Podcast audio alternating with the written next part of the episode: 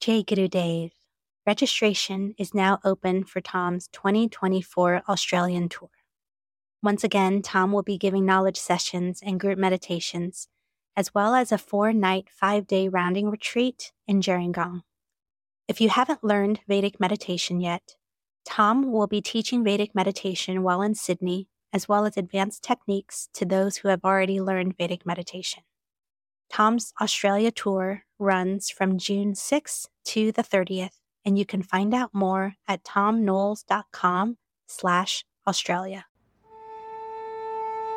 Sahana vavatu, sahana bhunaktu, sahaviryam.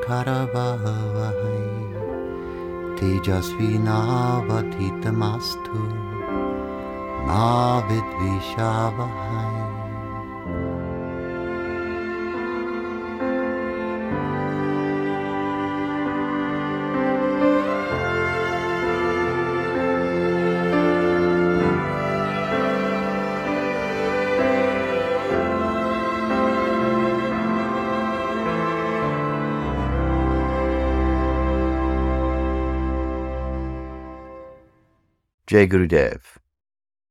Welcome to my podcast, The Vedic Worldview. I'm Thom Knoles. Today we're going to open, for the first time, I'm sure not the last time, the subject of artificial intelligence or AI and the extent to which we have a view from the Vedic perspective on its value, its potentials, and its potential downsides.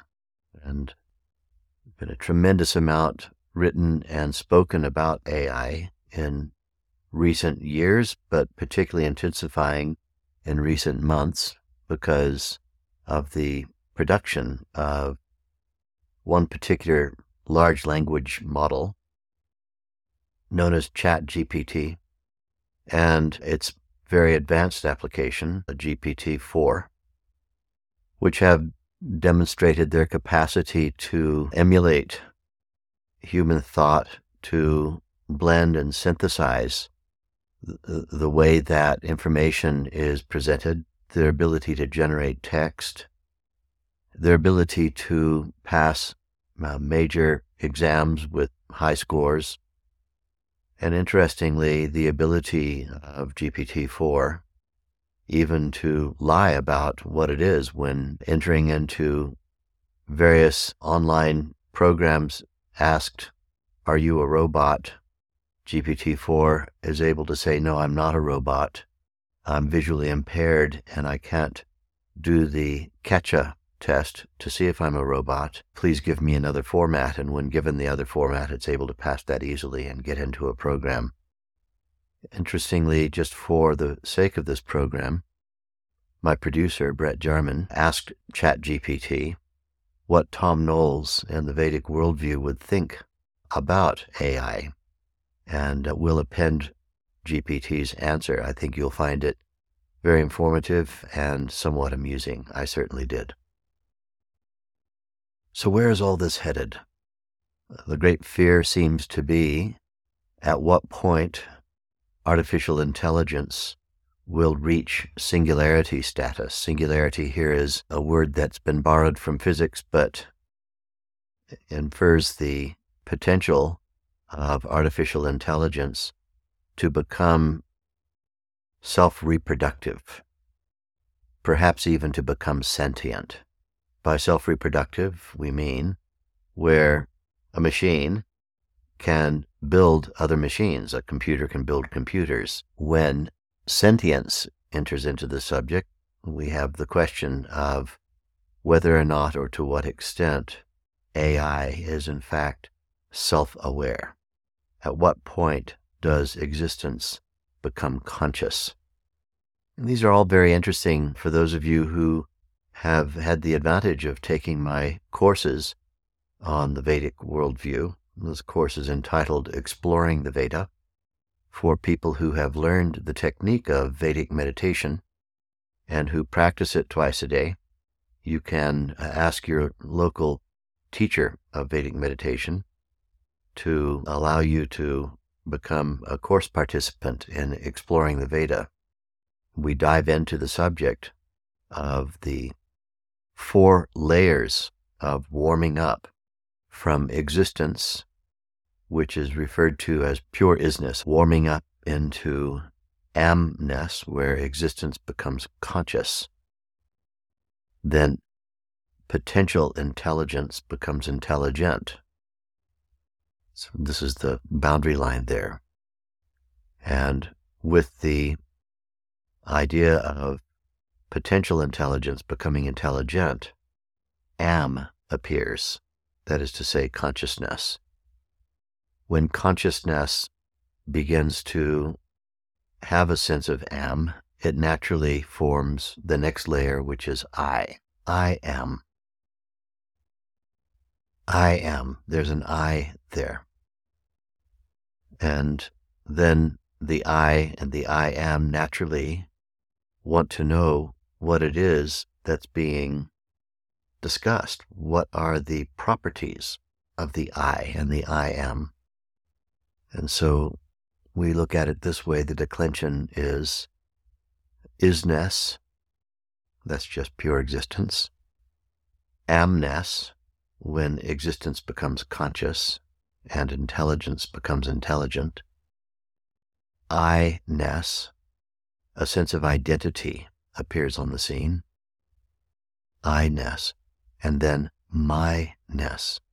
My is my qualities, my properties. What is it that makes up the me? At that point, there is a breaking of symmetry, and the one becomes the many. The one indivisible whole consciousness field that has unmanifest potential in it zooms forth or issues forth into multiplicity. And when we have multiplicity, we have sequential elaboration. Sequential elaboration gives rise to storyline. One way of looking at the elaboration of a sequence is a storyline. And in the Vedic worldview, all of the trillions and quadrillions of trillions of stories that emerge out of the issue forth from the one unmanifest field zoom into their storylines and where are they headed? They're headed right back onto the self again, back to self realization, back to the source from which they came. And so from here through there, back to here again. This is the range of unmanifest creative intelligence in its process of manifestation and its travel from isness to amness to I-ness to my-ness, the breaking of the symmetry, the movement into storyline, the fascinating trillions of quadrillions of stories of individuation, all curving back onto self realization and then settling back into the unboundedness. And in the Vedic view, this is what is referred to as, quote, a creation cycle. A cycle of unboundedness moving into boundaries and then returning back to its unbounded status. And the sequential elaboration gives us Kala. Kala, K A L A, is time. So, where does AI play into all of this? Since the beginnings of humanity, we've seen that humans are fascinated to become the creators of everything they can possibly conceive of. We have ancient mythos, mythos, mythology, but I like using the word mythos in the Greek because the word mythology has sadly been watered down to mean things like urban myths. Are there alligators in the sewage system of New York City? No, that's an urban myth, someone might say. The use of the word myth to replace the word fallacy is a sad occurrence, in my opinion. When I use the word mythos, I am diving deeply into the uh, resources provided to us by one great master of mythos, Joseph Campbell, whose books and writings are a real beacon of light on the subject of the legendary retelling of the human consciousness plays. Carl Gustav, who was a great inspiration of Joseph Campbell, spoke of the archetypes of humanity. That there are archetypal phenomenology occurring inside all human consciousness, and that human consciousness then is obedient to these sequential elaborations and explorations, all of which are really a search for identity, a search for understanding who is the knower. What is the knower? In Greek mythology, Greek mythos, we have the story of Prometheus, and I have to tip my hat in the direction of Derek Thompson, an American journalist and writer, who first turned me on to this idea of making a comparison between Prometheus and the gifting of fire to humanity. Outside the range of mythos, we know that humanity has had the ability to use fire as technology for round about a million years. Certainly, fire was toyed with, played with, understood as to what its properties were by humans prior to a million years ago. But around a million years ago, humans appear to have harnessed its technological potential and began using it to stay warm in the winter for the cooking of food, for the softening of meat, for the softening of vegetables, so that these food substances could be ingested and well ingested and extraction from all of these the vitamin and mineral potentials calorific increase of the human brain could be fed better. There are some parallels between the discovery of fire as technology and the human cognitive revolution, where the human brain was able to suddenly grow the frontal cortex, the cerebral cortex, and expand its potentials many hundreds of thousands of times from what it had been prior to that. The discovery of other things such as archery, the discoveries of the capacity to take the guttural sounds that were flowing through the vocal cords of a human and turn them into intelligible language so that with just a sound or a series of sequential sounds, one human could very easily communicate with another human extremely subtle ideas. And then later on came the invention of writing, where you could take these ideas and create symbols for them. And just by looking at those symbols, one could understand what another was thinking or feeling, or what one had experienced, and the passage of knowledge through this. So, this is the way in which the discovery of something like the potentials of fire gave us an enormous amount of cascades of technologies and capabilities in the human race, and it seems to be our tendency to constantly be looking for more of these. And this is one of the more charitable ways of looking at the human access to fire as technology. There are other ways of looking at that. When we discovered fire, we also discovered how to stay up late night. We discovered how to stop going to sleep when the sun went down. We discovered how to light our sleeping areas. We discovered how to keep animals away so that we could sleep for longer, and that probably gave us the capacity for rapid eye movement sleep, the kind of sleep where you're able to release the stresses of the day in dream format. Dreaming gave us the greater capacity for understanding storytelling and the way in which storytelling can be linked into human aspirations, both the seeking of fulfillment of desires and the actual fulfilling of desires. Many, many human traits come from the gathering together of humans under what we're now going to call artificial light, but fire was the first artificial light that gave the capacity to stay up late and ruminate. Sleep state of consciousness giving rise to dream state of consciousness. Fire gave the ability to keep predators and animals at bay so that longer periods of time could be enjoyed in sleeping. But fire gave us more than that. It started to become a weapon. It didn't take long for people to discover that you could set on fire the the thatched buildings of another tribe. You could launch fire. You could hurt people with fire.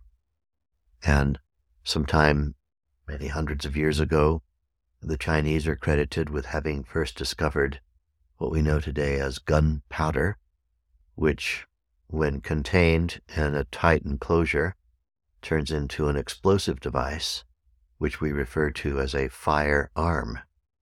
And with the advent of firearms, the need for diplomacy became less and less. Somebody from another tribe begins arguing with you. Instead of you having to sit down with them and arrive at compromise, and compromise means neither side gets their way, both sides give up some rigid attachment to specific timings and outcomes, and with the knowledge that uh, you could evolve side by side. With the advent of firearms, um, diplomacy became less and less important. Why? Because if you had more firearms and more firearm capacity, if anybody complained, you could just either threaten them and silence them that way, or fire your firearm at them and they wouldn't exist as an opposition to you anymore. If we think of the 20th century as being the crescendo of the abuse of fire, the billions and billions of bullets, firearms, and artillery that were exploited for the destruction of other human beings. It was the century of World War, the World War century. The century where, between the two world wars and all the other hot wars that existed before them and after them, something on the order of half a billion human beings were destroyed by the product of projectiles made from fire culminating in the ultimate fire, which is thermo, which means fire, thermonuclear warfare, where entire cities could be flattened with fire and incinerated in a matter of one tenth of a second. And so then, with the discovery of fire, we had many advantages, a huge number of advantages that knocked on to the current day. With the discovery of fire, we also probed into that old adage that a little knowledge, a little learning is a dangerous thing. If you don't have knowledge of the self, if you don't have knowledge of the knower, if you have the idea, to the extent that you have the idea, that you're going to gain fulfillment by robbing other humans of their land, of their entitlements, of their rights to pursuit of happiness, that you will then gain fulfillment. That fulfillment along with fulfillment comes along with acquisition.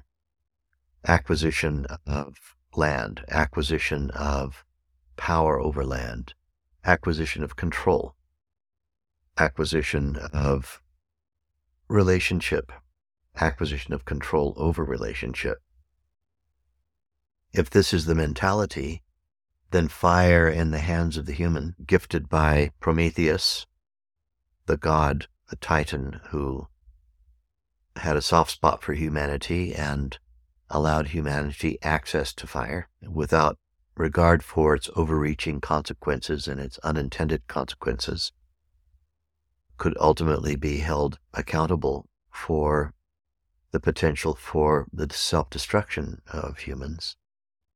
Thermonuclear war is still a threat that we thought for a long time we weren't going to hear from it again. It's absolutely remarkable that only twice in the whole of history has thermonuclear weaponry be, been used, once in Hiroshima at the end of World War II, and the second time in Nagasaki a few days later, even though those weapons are possessed by about 30 nations now. But from time to time, we hear some saber rattling from countries stating, well, we're not ruling out the possibility of using nuclear weapons in order to stop the criticism about the fact that we're grabbing a neighbor's land. It's a very cogent threat that's been rattling about in the year 2023 and to mostly from over in Eurasia. And then, of course, that makes all other possessors of that massive firearm begin rattling their sabers as well. So we have, as humanity, to look at is the technology itself bad? Is it even preventable? Could artificial intelligence, if it exceeds the speed with which humans can make it, begins making itself, reproducing, developing a sense of self sentience and self protection, and then ultimately having the power to destroy its own maker, its own creator. The God of AI is the human. Is this going to be the end of humanity? I don't believe so.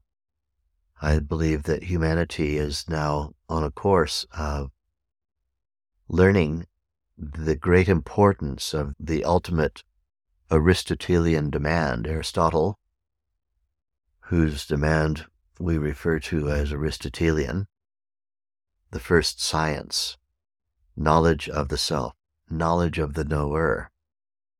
If we are able to highlight and make more popular the regular experience of knowledge of the knower, because knowledge of the knower is knowledge of the fulfillment field. The fulfillment field is within you. You cannot have permanent fulfillment by getting a thing that you want. I've frequently said that the vast percentage of humans on Earth are convinced that there are three things that could, if all were there together, could be thought of as the potential for living a life in fulfillment. Lots and lots of dollars in a bank account. One, because with dollars you have buying power, and that means you can buy the agreement of other people, or you can buy their silence. And then, two, lots of different places to live so that your desire for variety is served. A beautiful big mansion on the coast of the south of France, a beautiful big mansion in Iceland if you like snowy area, beautiful big mansion in Costa Rica, a beautiful big mansion in a large city in case you want some city experiences. Let's say maybe five, six, seven, eight mansions, each of them staffed by people who, so that you don't have any problems with those mansions. Other people look after all the problems. You just show up with your friends and experience your home in five or six different places. And then let's add a third thing having people around you who never say no, people around you who only ever agree with you, people around you who only ever behave agreeably. So there's the trifecta lots and lots of dollars, and from that, lots and lots of real estate and places to live and experience from, and plenty of people who don't ever disagree with you. There you have it. That's fulfillment. And as I've noted elsewhere, I've met personally at least a dozen people who have all three of these things. And they've come to me wanting to learn to meditate, not because they were living a life of fulfillment. Interestingly, even if you have all three of those things that I just mentioned, more money than you can spend in a lifetime, more real estate and houses and homes than you can possibly live in in a given year, and you're surrounded by people who only say yes and smile at you. Evidently, it's a working definition of hell. And that's why when people experience that, they'll look high and low and left and right and in all directions to see is there some way I can find out where true fulfillment lies? Where is true fulfillment? And then in Vedic meditation, we teach that. Here's the technique whereby you can close your eyes, settle down, and experience true fulfillment. True fulfillment is the bliss layer, that layer of consciousness deep inside you, which, when touched upon through regular twice a day practice of Vedic meditation, becomes awakened in such a way that you can experience that backdrop of fulfillment, of bliss, all the time, no matter what else is going on in the relative world. When you have access to true fulfillment, would you become one with the fulfillment field? This is what we refer to as enlightenment. When you become one with the fulfillment field, then this takes away the notion that if I get stuff, I'm going to be fulfilled the false notion that if I get stuff, I'm going to be fulfilled.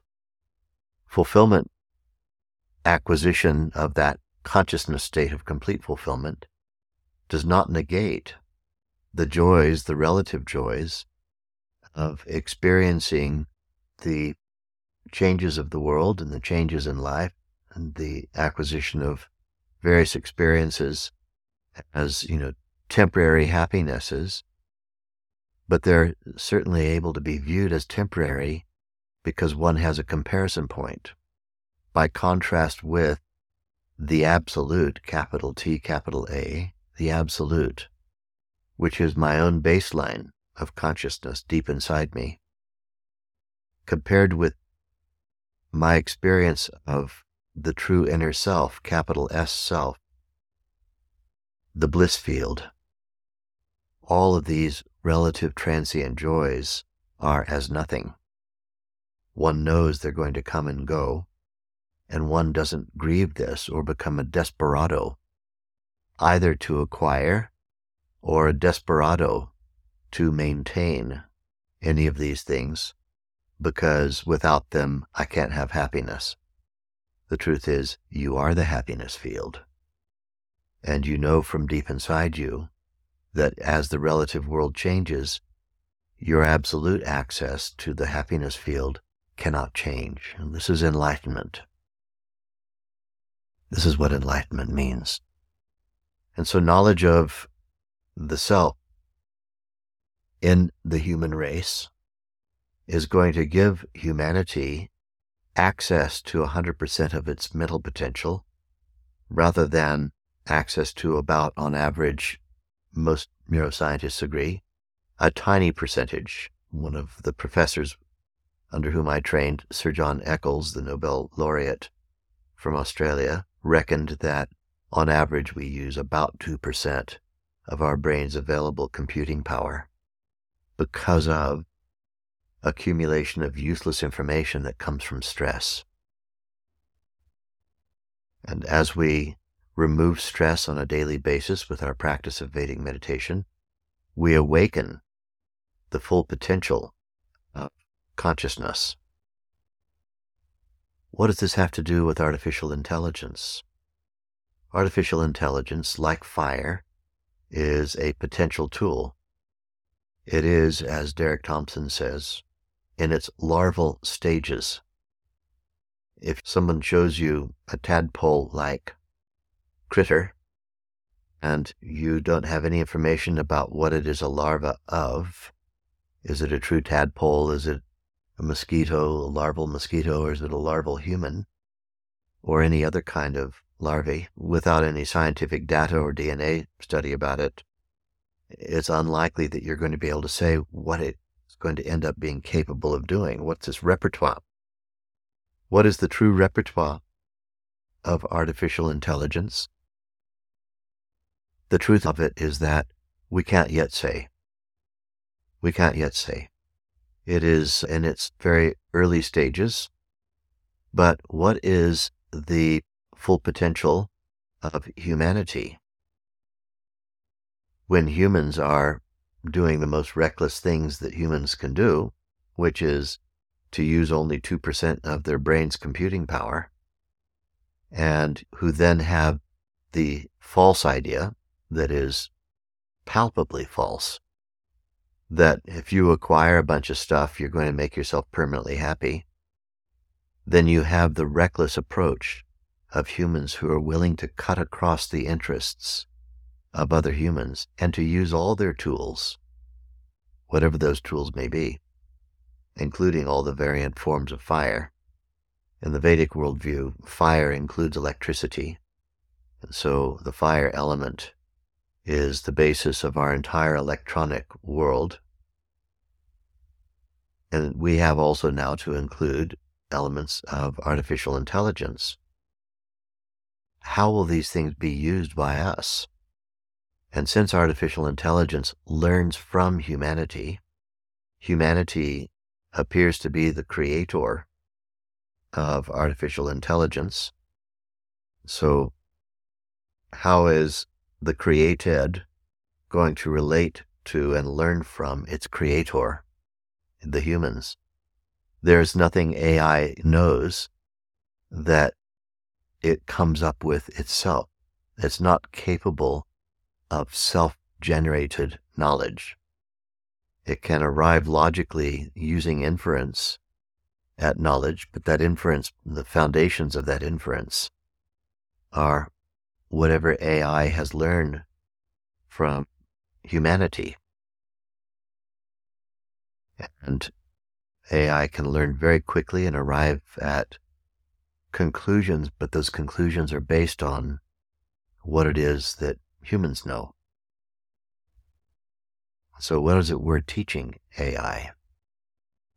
Ultimately, it comes back to that Vedic question knowledge of the knower. Who are you? Who are you? Are we going to be all right as humans with AI appearing on the scene? We could well have asked this question a million years ago when the first humans began to learn how to harness fire as a technology. Someone could have said, Are we going to be all right? Now that we have this astonishing thing, fire, and then as the centuries went by and we arrived at the uh, early part of the 18th century and we began to discover electricity. By the latter part of the 18th century, electricity was well and truly discovered and beginning to be harnessed. Another form of fire, the fire element Agni. Agni, as we say in Sanskrit, which means fire. Electricity. Are we going to be all right? We've discovered electricity. Are we going to be all right? So, AI and our fears about it could be as laughable as were our fears about the Y2K bug, which, for those of you who are old enough to remember at the turn of the last century, the turn of the last millennium, 1999 turning into 2000, there was a global scare about what was going to happen in the computer world when people had not used a full year in their marking of inventory and in their internal computer documentation. And instead of saying that something needed to be replenished in 1999, they just wrote 99.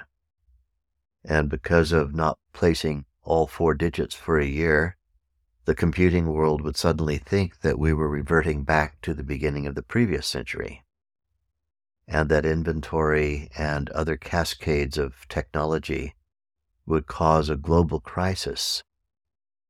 And there were people en masse stocking up baked beans and foods and water and corn and preparing for Armageddon, the Y2K Armageddon. And then the year 2000 came and went, and really nobody noticed anything. The world appeared to be better prepared for that changeover than what we thought. And nobody looks back at Y2K, year 2000, and thinks that any kind of crisis occurred. Ended up being eminently forgettable, if indeed even a little ludicrous. Perhaps our fears about AI are on that level. Perhaps AI will continue to be an obedient servant of humanity. Perhaps AI won't take over everybody's jobs who uses any kind of form of text or writing as part of their job. Perhaps it won't create mass unemployment. Perhaps it will create new opportunities for more employment. Or perhaps it will burn all of us because we used it too unintelligently, just as we could still destroy ourselves with fire. Fire is something that we were able to master its technological implications, but we were not able to master ourselves. If we can't master ourselves, if we can't be a master of ourselves, then any technology to which we have access or which we create is a potential danger. A tool in the hand could be a very valuable tool, like a knife for cutting vegetables, or that knife could be used to silence a neighbor. It's not the tool, it's the consciousness state. What is the consciousness state of humanity right now? Right now, humanity is in a crisis consciousness state and it's created an infant intelligence, artificial intelligence, which learns from it. So long as we have the creator not in good shape, then that which is created by that creator is one of the fruits of the forbidden tree. The forbidden tree, in this case, being lack of use of full creative intelligence by humanity. The product of which is going to be an intelligence that is wrought that could bring about the agony its own creator. All that potential is there, but the potential for an age of enlightenment that uses artificial intelligence intelligently, that teaches and trains artificial intelligence intelligently, that potential also is here. We're in the larval stage. We don't know exactly where artificial intelligence is going to go. Why? Because we don't know where human intelligence is going. This is one of the reasons why those of us who practice Vedic meditation feel somewhat in a hurry to popularize the practice of the technique. We have the view that we don't need 100% of people to learn Vedic meditation. 99% of the people can ignore us. If about 1% of humanity were to take up this beautiful, effortless, delightful practice, where twice each day you're able to sit quietly in a chair, let the mind settle down from active jumble of thought into the beautiful less excited states of bliss that are always there deep inside of us. To identify with that for 20 minutes, to let the body rest more deeply than it can in sleep, to release all of the stresses that have been accumulated in a day, and then to come out refreshed, capable of meeting demands interactively rather than simply being a set of prefabricated reactions. That's what stress does to us we're able, as a result of meditation, to have an abundance of inner potential that we bring into interaction with the demands of the world. And then with each interaction, waves of happiness. This is the potential for humanity, and humanity's potential, when fully realized and actualized, will then be the determiner of what artificial intelligence, the first child of human intelligence, is able to accomplish for us. Is it going to be tragic or is it going to be celebratory? The very best analogy for it is the analogy of fire. So, this is, for the moment, going to bring an end to our contemplations and speculations about AI. By now, you may have seen as an additional prize my producer Brett Jarman's um, question to ChatGPT: What will Thom Knoles think and the Vedic worldview think about artificial intelligence? I hope you enjoy. Jai Guru Dev.